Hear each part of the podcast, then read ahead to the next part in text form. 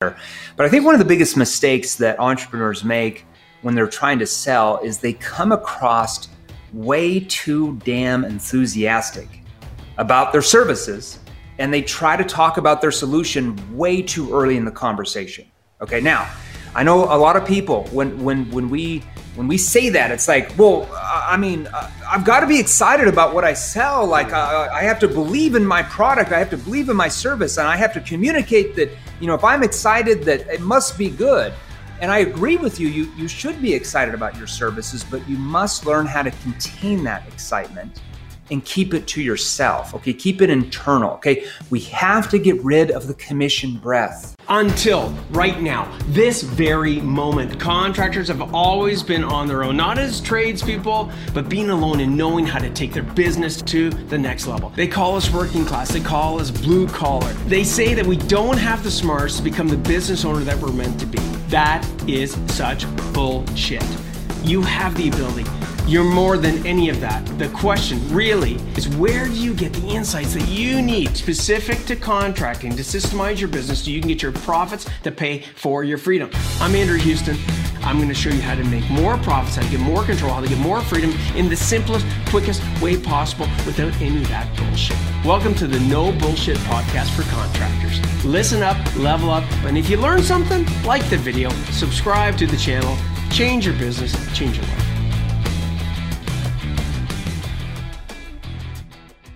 Well, I'm not thinking straight, but we'll, that's all right. Hey, everybody, I've got my man of the hour here, uh, Jeremy Miners. This guy is a master of sales, master of many, many things, but uh, I'm going to get you to introduce yourself a little bit further than what I'm doing, Jeremy. But you're internationally recognized um, in, in, you know, across the globe as far as um, not just being a sales trainer, but really a master of, of sales and, and bringing tactics, models, um, a different way of looking at sales uh, mentally, physically.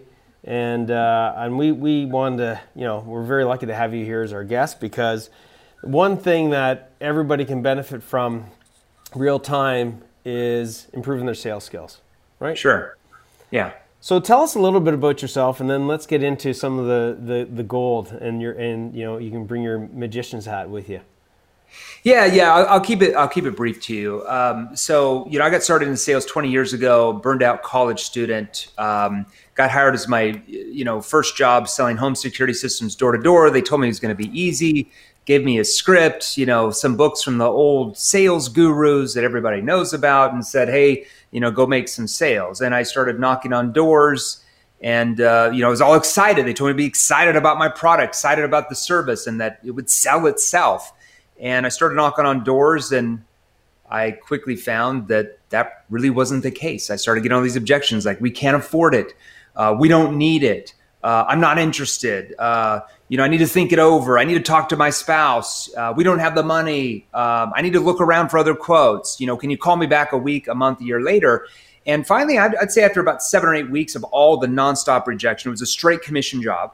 I was newly married at that time. I was like 21, I think 22, somewhere in that range. Had a kid on the way, um, and I, I quickly found that when you're working a straight commission job and you don't have the right skills, you don't make very much money. All right. So after about seven or eight weeks of that nonstop rejection, you know, I still remember I was telling this story the other day on a on a virtual training uh, class I was I was doing with a, a corporate client, and I remember like standing on the corner one night. I had not made any sales for the day. I'd made like I think one sale maybe the whole week. I probably worked like 70 hours. It was like on a Saturday the whole week. I could have made more working at like McDonald's basically. And I remember sitting there like drenched in sweat. You know, it's like middle of July, just hot as hell. And I remember like my legs, like if you ever done door to door sales, like your legs get really tired because you just Absolutely. walk around for like 12 straight hours. All yeah. right. So when you're making sales, it's okay. But when you make nothing, it, it kind of hurts. It, so it, it saves there. you money from not going to the gym, but it also it's pretty painful. I right? guess right.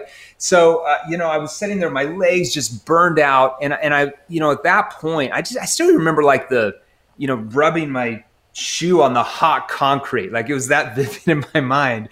And I remember like thinking like you know maybe maybe selling maybe just wasn't for me. Right? If anybody ever, you know, thought about that themselves, you know, listen to this. And I remember my sales manager picked us all up in the van, you know, they take you back to the office, like 10 at night. And he popped in this Tony Robbins. It was a CD at the time. This was like the summer of 2000, you know, like 21 years ago, something like that, 2001. And he popped in this CD and Tony, Tony said something like this. I, I might be butchering some of it, but he said, most people fail uh, really for the simple reason they don't learn the right skills necessary to succeed. They don't learn the right skills. He actually goes on to say that everybody's taught skills, but people who are taught the wrong ones typically fail. You have to be taught the right skills. And it was suddenly like something went off in my mind, like it was like a, you know, a, a heaven uh, announcement, a revelation that maybe what I was being taught by the company and all these old sales gurus, maybe they just weren't the right skills. Maybe they were just outdated and, and didn't work very well anymore. Because I, I never thought about that that could even be a possibility. Now, at the same time, I was going to college and my major was behavioral science and human psychology. Hmm. Okay. So I was learning from my professors that the most persuasive way to communicate was like over here. But then when I would read all the sales guru books, they were telling me it was over here. And I was like, this doesn't make any sense. Like they're telling me to push, push, push. Whereas human behavior teaches you you have to do certain things and use techniques that actually work with the brain and human behavior to get the person to persuade themselves. So I was like, how do I take that theory from behavioral science and human psychology and interject that into sales? And that's what I did over you know several years, uh, over a decade, I would say.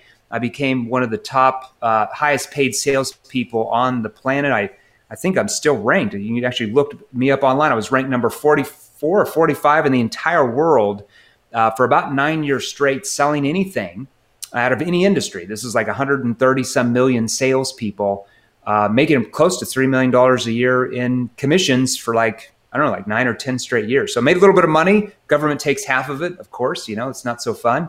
But here we are. And you're going to have to forgive me. I just got out of eye surgery. My eyes are still That's freaking okay, dilated. I think That's I look okay. like an alien. People no, you like, don't. Actually, actually, you don't. You don't. You look very focused. Okay. So, okay, because this, oh, yeah. I, yeah, like this guy is not from Earth. His eyes are like popping out of his brain. It's because they had to dilate my eyes to do the surgery. And they're like, oh, by the way, it's going to take about five hours to wear off. And that was about two hours ago. So, so we appreciate you showing up. That's why we appreciate you showing up, even though you can't see, but we can see you, and that that's, I, I can see a little bit, but we're go. good.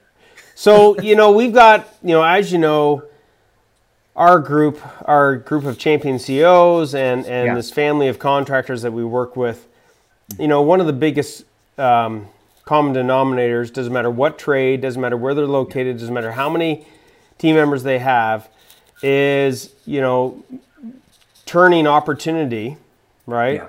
People that yeah. are calling them, and in a lot of cases, and you guys can relate. You know, I'm sure you can relate um, to a lot of things Jeremy's already said as far as rejections and things of that nature.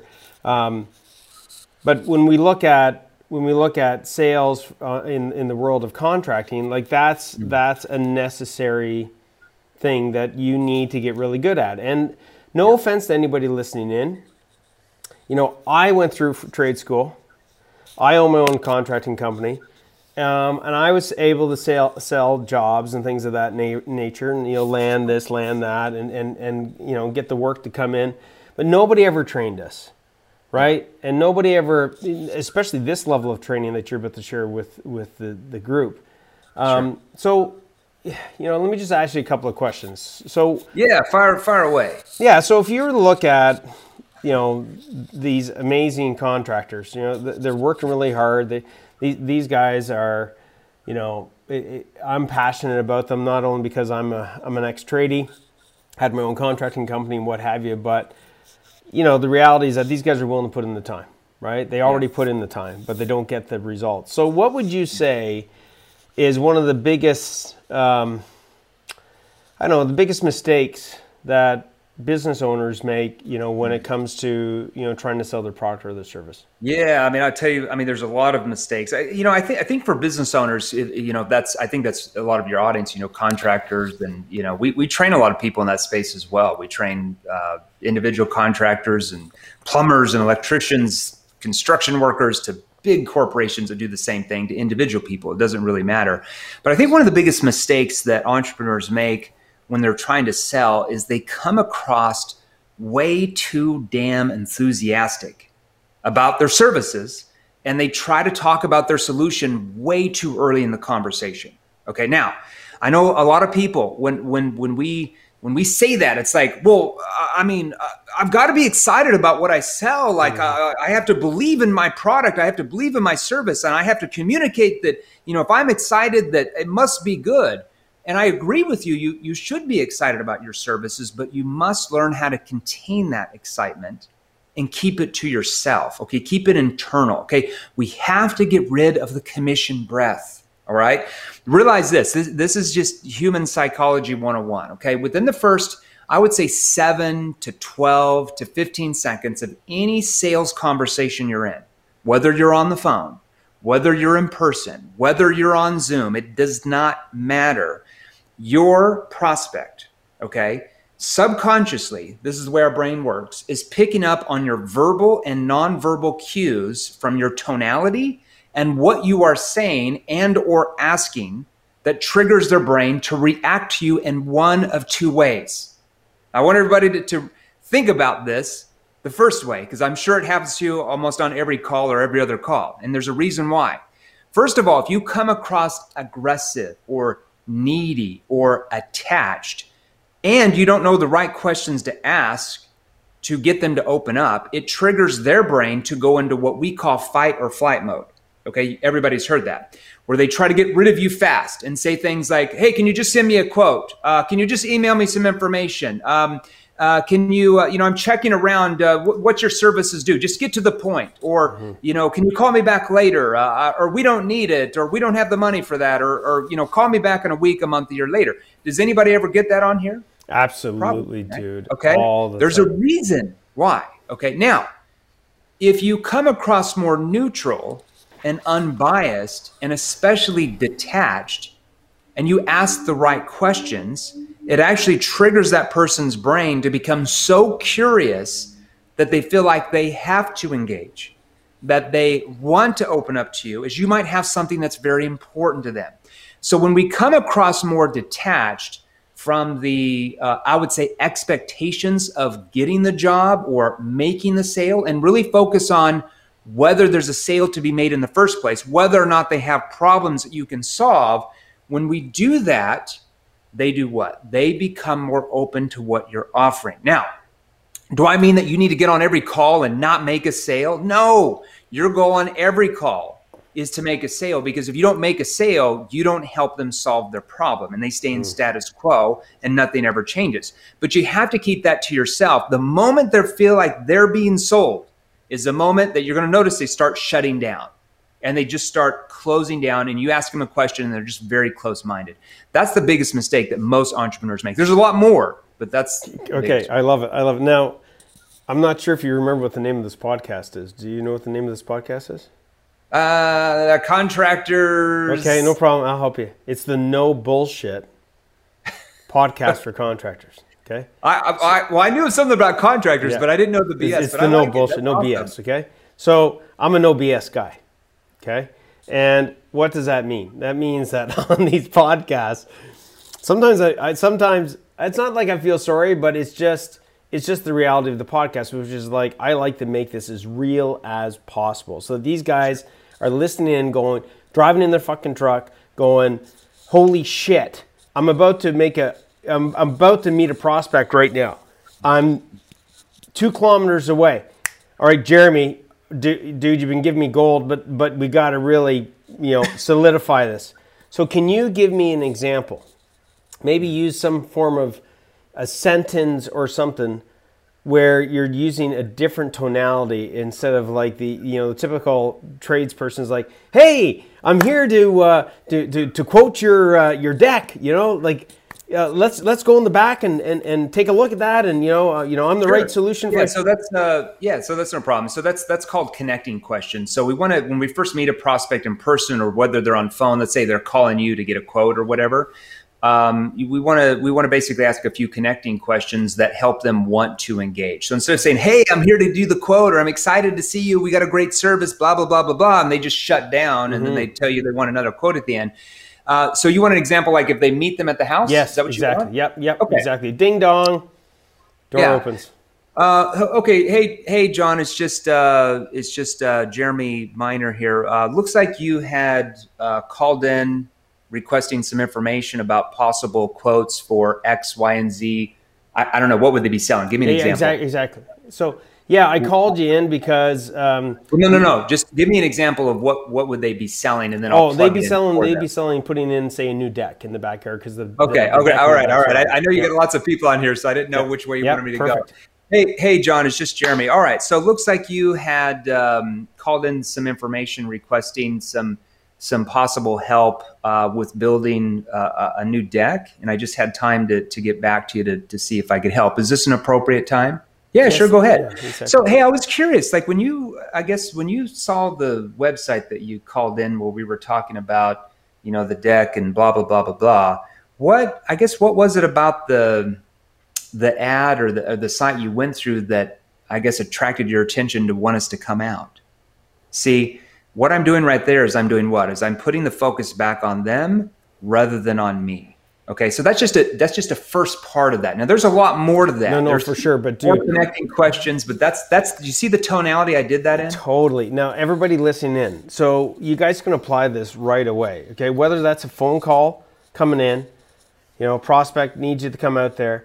You know, notice what Jeremy's doing. Right, he's in control of the conversation, and he's actually getting the prospect to actually be in control as well. Correct me if I'm wrong, Jeremy.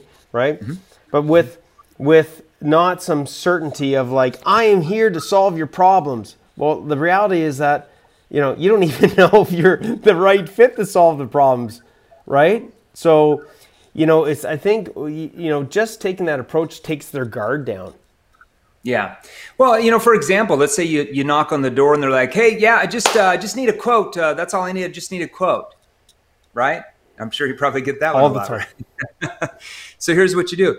Yeah, that's not a problem. Um, I guess what is it that you're hoping to see from the quote, just so I have a better understanding? That would be the first question.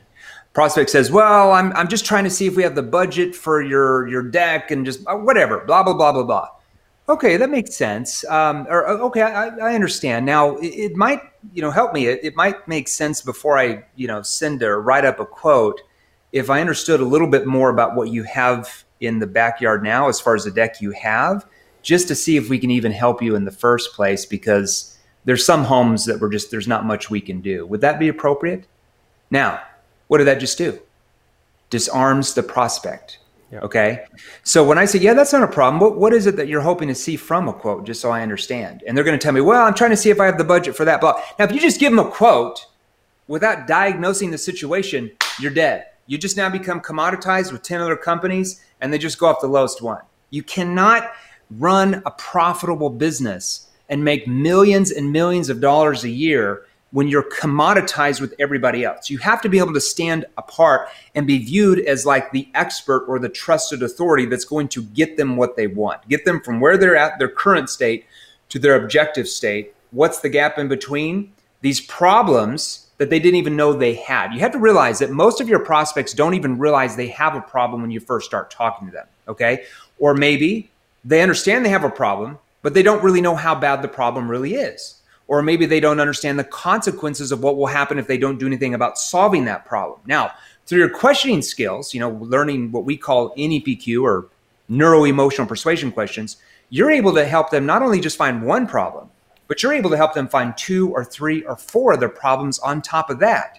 And when you're able to do that, here's where they are, their current state, here's where they want to be. What's the gap? All of these problems that they now see in their mind that they have. You're not telling them what their problems are because that's going to go in one ear out the other because that would come from you you're biased you're trying to win money or you're a sale you're asking them the right questions that allow them to see in their own mind what their problems are you see the difference in that It's huge. Uh, like Now- so, so when you say NEPQ, just just uh, elaborate a little bit on. I know what that is, you know, because Yeah. this is what you do. This you created this, but Yeah. just elaborate a little bit more about how is that compared to the traditional, you know. yeah i'm going to go through that would it help if i finished how to do the quote Yeah, thing? for sure, absolutely. okay i just i want to Let's go. Let's go land a job, baby. Yeah. So so basically, yeah, yeah, that's not a problem. I guess what is it that you're hoping to uh, see from the quote, just so I I guess understand better. See my tonality. I'm, mm-hmm. I'm like acting confused. Well, we want to see this. Okay. Um, would it make sense before I sent you a quote if we understood a little bit more about X, Y, and Z to see if we can even help you in the first place? Oh, yeah, that would be. And then we go into what are called situation questions where we're finding out their present situation. Now, after we take them through a series of questions, right? We don't have time to go through all those right here. Then at the end, you're going to do this. Okay, so what I can do is um, I can work on putting together a quote for you if, if you'd like. Now, let's assume for a minute that we get you the quote and we're able to, to meet your needs that you had talked about. What do you see as the next step from there? See how we do that? Very okay. different. Uh, well, it actually works that's how you make a lot of sales because people trust you. You're asking their permission, but you're doing it in a way that keeps control of the sales process where they feel like they're in the control, but who's really in control? You are. Now, there's a lot of in between that. You can't just like say that one thing I did and then just say that. There's like situation questions, problem awareness questions, solution awareness questions. You have to learn those but that's kind of an overview of how that process works. I've, I've got to I've got to catch something here because I've I've you know there's so many people that you've helped, and there's one thing that pops up quite consistently. Um, is that after people have taken your program and after they've applied it and they've gotten amazing results, they have a way more energy at the end of the day doing a sure. day of sales yeah. versus like just being completely drained you know, like like ready to go for a nap type of thing. And I can see Do you know what that is? Well, I can see you're you're not doing the heavy lifting. Yeah, because in traditional selling, like when you read these old school books of, of, trainers that really haven't sold anything for decades, or they just might repackage something from an old trainer from the 50s or 80s or whatever, consumers are completely different in our day and age. I mean, power of the internet, especially social media, uh, they know they have the, the power uh, they know that that what you're selling there's many other choices to choose the exact same product or service so because of that they're no longer going to be manipulated or pressured by pushy salespeople or contractors because they know they have many choices to choose what you're offering okay mm-hmm. so we have to learn to ask the right questions at the right time with the right delivery that work with human behavior rather than against it mm-hmm. if we ask if we ask like consultative questions like uh, what's your uh, biggest problem john or what's keeping you awake at night all that does is trigger sales resistance because they hear it over and over again from every salesperson for the last 20 years, 30 years, however old they are. So, because you're triggering sales resistance all the time and they're throwing out objections and throwing out objections, you're like in a boxing match with people every day. Like you're going like box, box back, and they, they give you an objection, you got to box back, like, and then by the end, you're like mentally broken and drained. And you have anxiety, like maybe they're going to cancel, maybe they're not going to do the quote when you when you learn how to work with human behavior people pull you in. You don't push them. People pull you in and they come after you. They chase after you because they view you differently than any of the other salespeople. They view you like i said as the expert or the trusted authority who's going to take them from here and take them to where they want to be. And so because of that you don't have stress. You don't have anxiety because when you learn what we teach, it gets the prospect to persuade and sell themselves mm-hmm. rather than you trying to force it on them. Do you see the difference in that yeah, type of and you, you talk a lot about preventing objection versus handling objections, and that's what you're, you know, that's what this is uh, allowing for, right?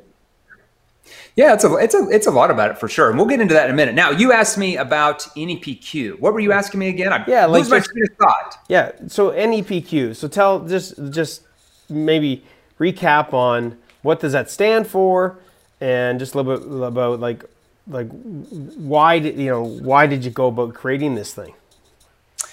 Well, I, you know, I really had no choice because I was I was broke. The traditional selling skills weren't making me that much money, and I, I was learning from behavioral science. You know, one way to to persuade compared to the gurus. So I, I felt like I didn't have a choice. So, like I said a, a minute ago, I majored in behavioral science and human psychology. Right, study of the brain how human beings make decisions, how they're persuaded or not persuaded. That's mm-hmm. really what that is. When, when you're talking about how do human beings make decisions? Well, it comes down to are they persuaded to do something or not? Okay. So everybody write this down. This is important. According to behavioral science, there are three forms of communication. Okay. Three different ways to communicate. Once you understand the differences in persuasion and where you are now compared to where you could be, completely will change your whole business. Okay.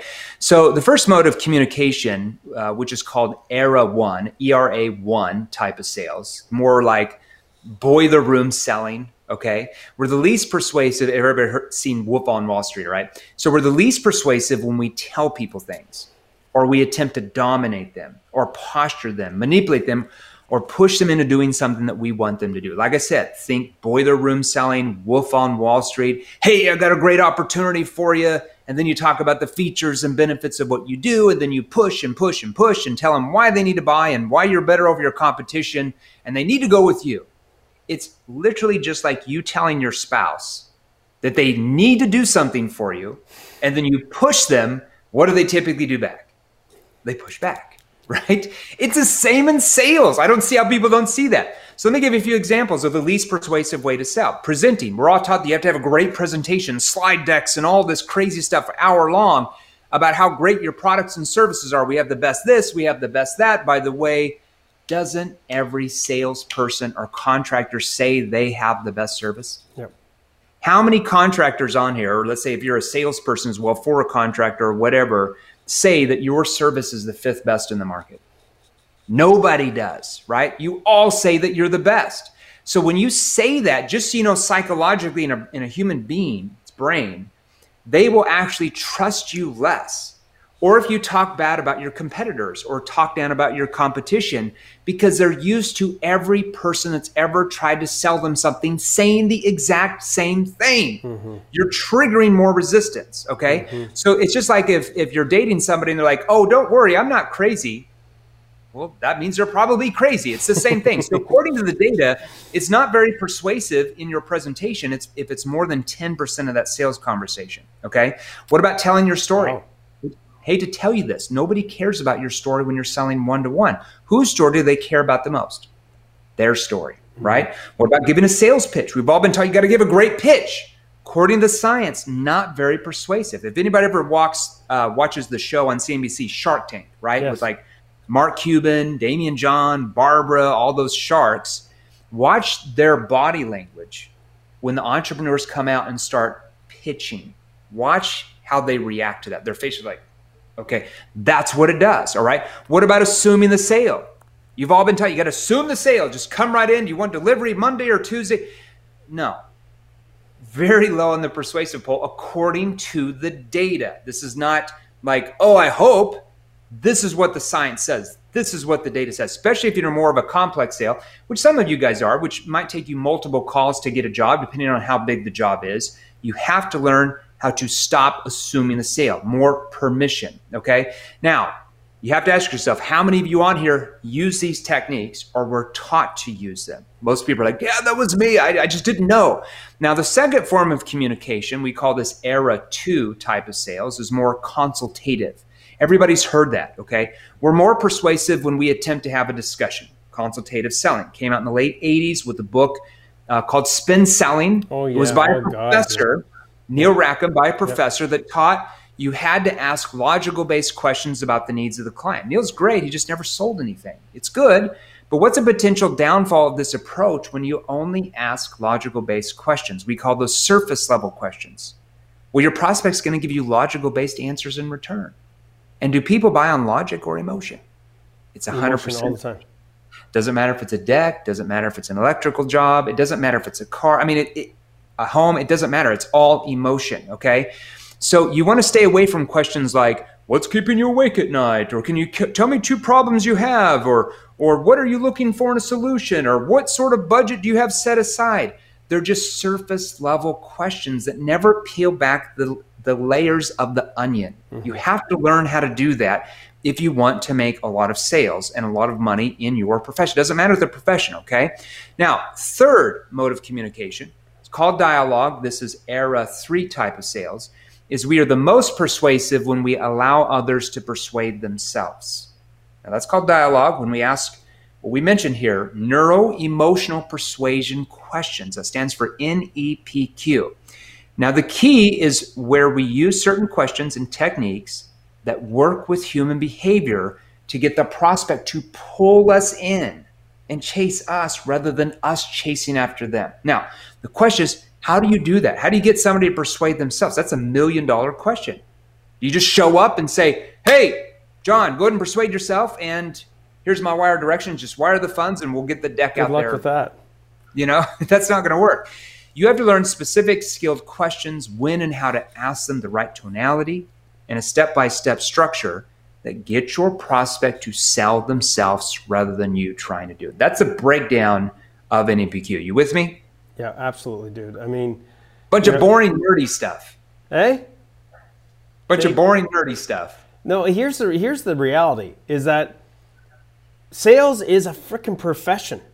Okay, it is a skill set that you need to go and get trained on. It is not something that you're just going to wake up tomorrow, get kicked in the head, and go, "Oh man, I've got all these techniques." Right? Like, "Oh, that was a great podcast." I mean, you you've got look at we've been using. I'm gonna I'm gonna you know I'm gonna take a little bit of the you know I, I like the no bullshit podcast because we take the mask off. We've been using um, you know our our head of sales has been working with you yeah. and your team for man I don't know like about a year now. Okay, and the results have been absolutely exponential. Now I'm going to tell you from firsthand what that means. It doesn't mean that our sales have just gone up. Okay. It also means that the right people have become part of this family. Okay? Yeah. You know, when you're taking that approach that you're you, that you've shared with us, I mean, everybody can benefit from it like real time. Yeah. The reality is that you're also ensuring that that it's the right fit. Yeah. Right? Because well, you're giving. You, go ahead. Yeah, and, and and most of your prospects that you talk to, it's going to be a good fit right? But you got to keep that to yourself. You can't be like, "Hey, this is a good fit," you know. And I don't even like to use the word "good fit" because, like, a lot of salespeople use that. Like, right. we want to sound completely different than everybody else, right? Because the moment they feel like they're being sold to and using the lingo that every salesperson makes, it just triggers resistance. Okay, mm-hmm. um, so we use different words for that, right? But I think the, the point is that everybody has to understand is it doesn't matter what you do. If you're a, a contractor, you know, uh, plumber, electrician, you know, salesperson that sells cars, real estate. I mean, SaaS. It doesn't matter. I know you have a lot of different types of people in, in your in, that listen to your podcast, but everyone's in sales now.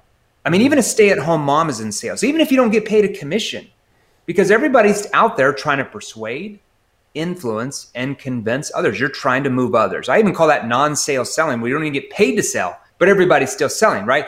If you're a business owner, which you have a lot of business owners listening to this, and you're trying to get your employees to follow the vision of your company, what are you doing?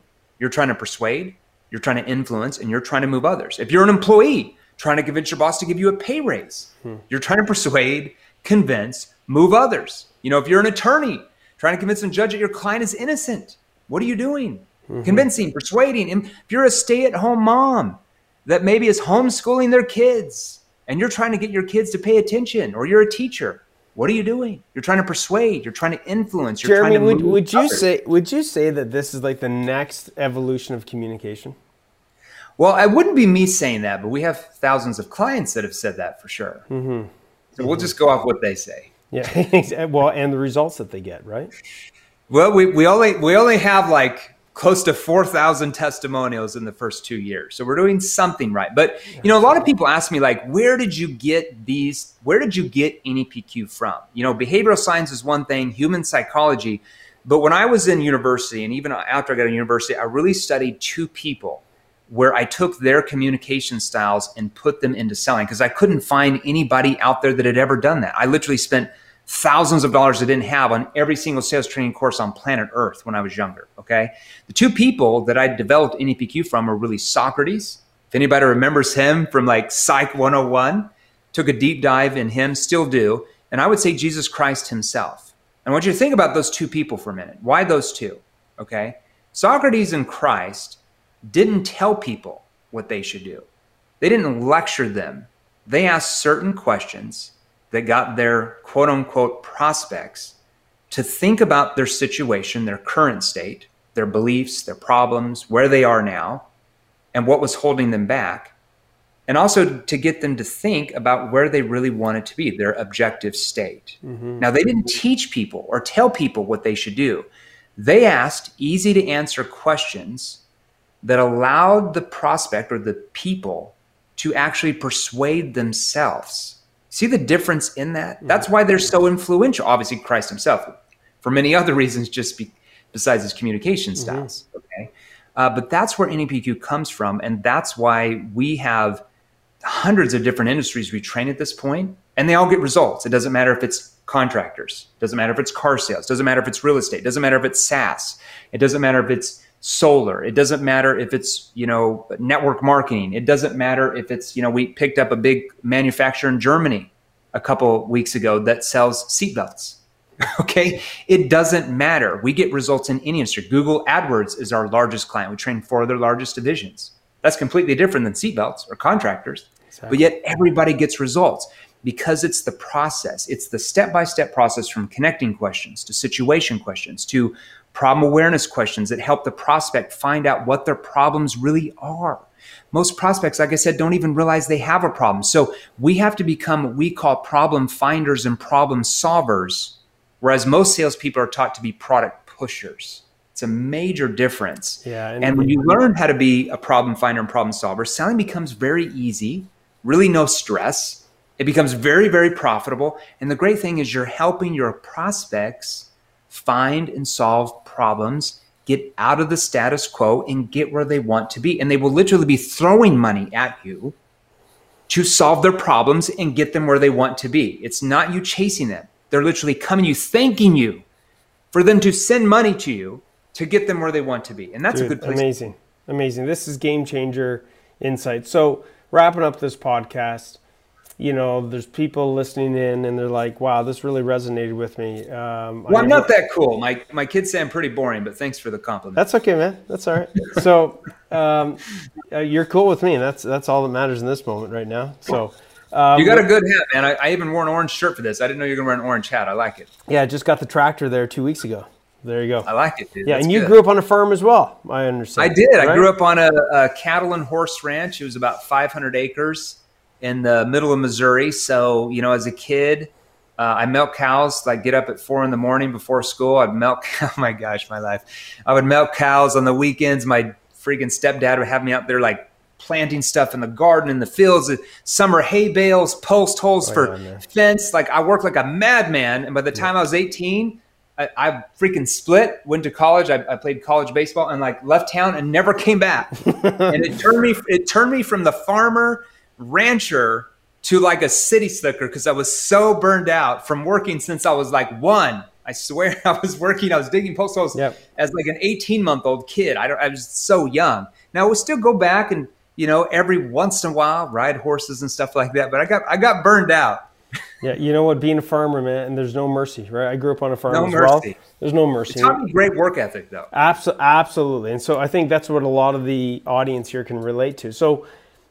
you know, they've they've listened to this. It's resonated with them. What would you say is the what would be the next step that you would suggest for them wrapping this up no, or, or, yeah i mean if they if they ever want to learn about our different you know sales training programs we have we have ton, 20 some different training programs for for any type of funding situation a person's in it, it all depends on how much money they want to make right, right? i mean if, if, you want to make more money you learn these advanced skills you just make more money Absolutely. make 50 times more than what you pay for the training 100 yeah. times more some some some people say like this is a thousand times more okay so I would just have them go to our, our Facebook group. We have a Facebook group we started about seven, eight months ago. It's called Sales Revolution. I think we uh, do we have the do we give you the link? Yeah, so we'll be putting the link down below in the Okay. In the Let me know if you don't have it. I think my assistant might have sent it to you, but just have them go to Sales Revolution Facebook group. We started about eight months ago. We already have almost ten thousand uh, people in it. They're wow. you know business owners, probably like a lot of people like here, sales professionals and I actually go live in that Facebook group along with our CEO, uh, Matt Ryder, which you know as well. Yep. Typically about four times a week. We do a Q&A in there every week. We do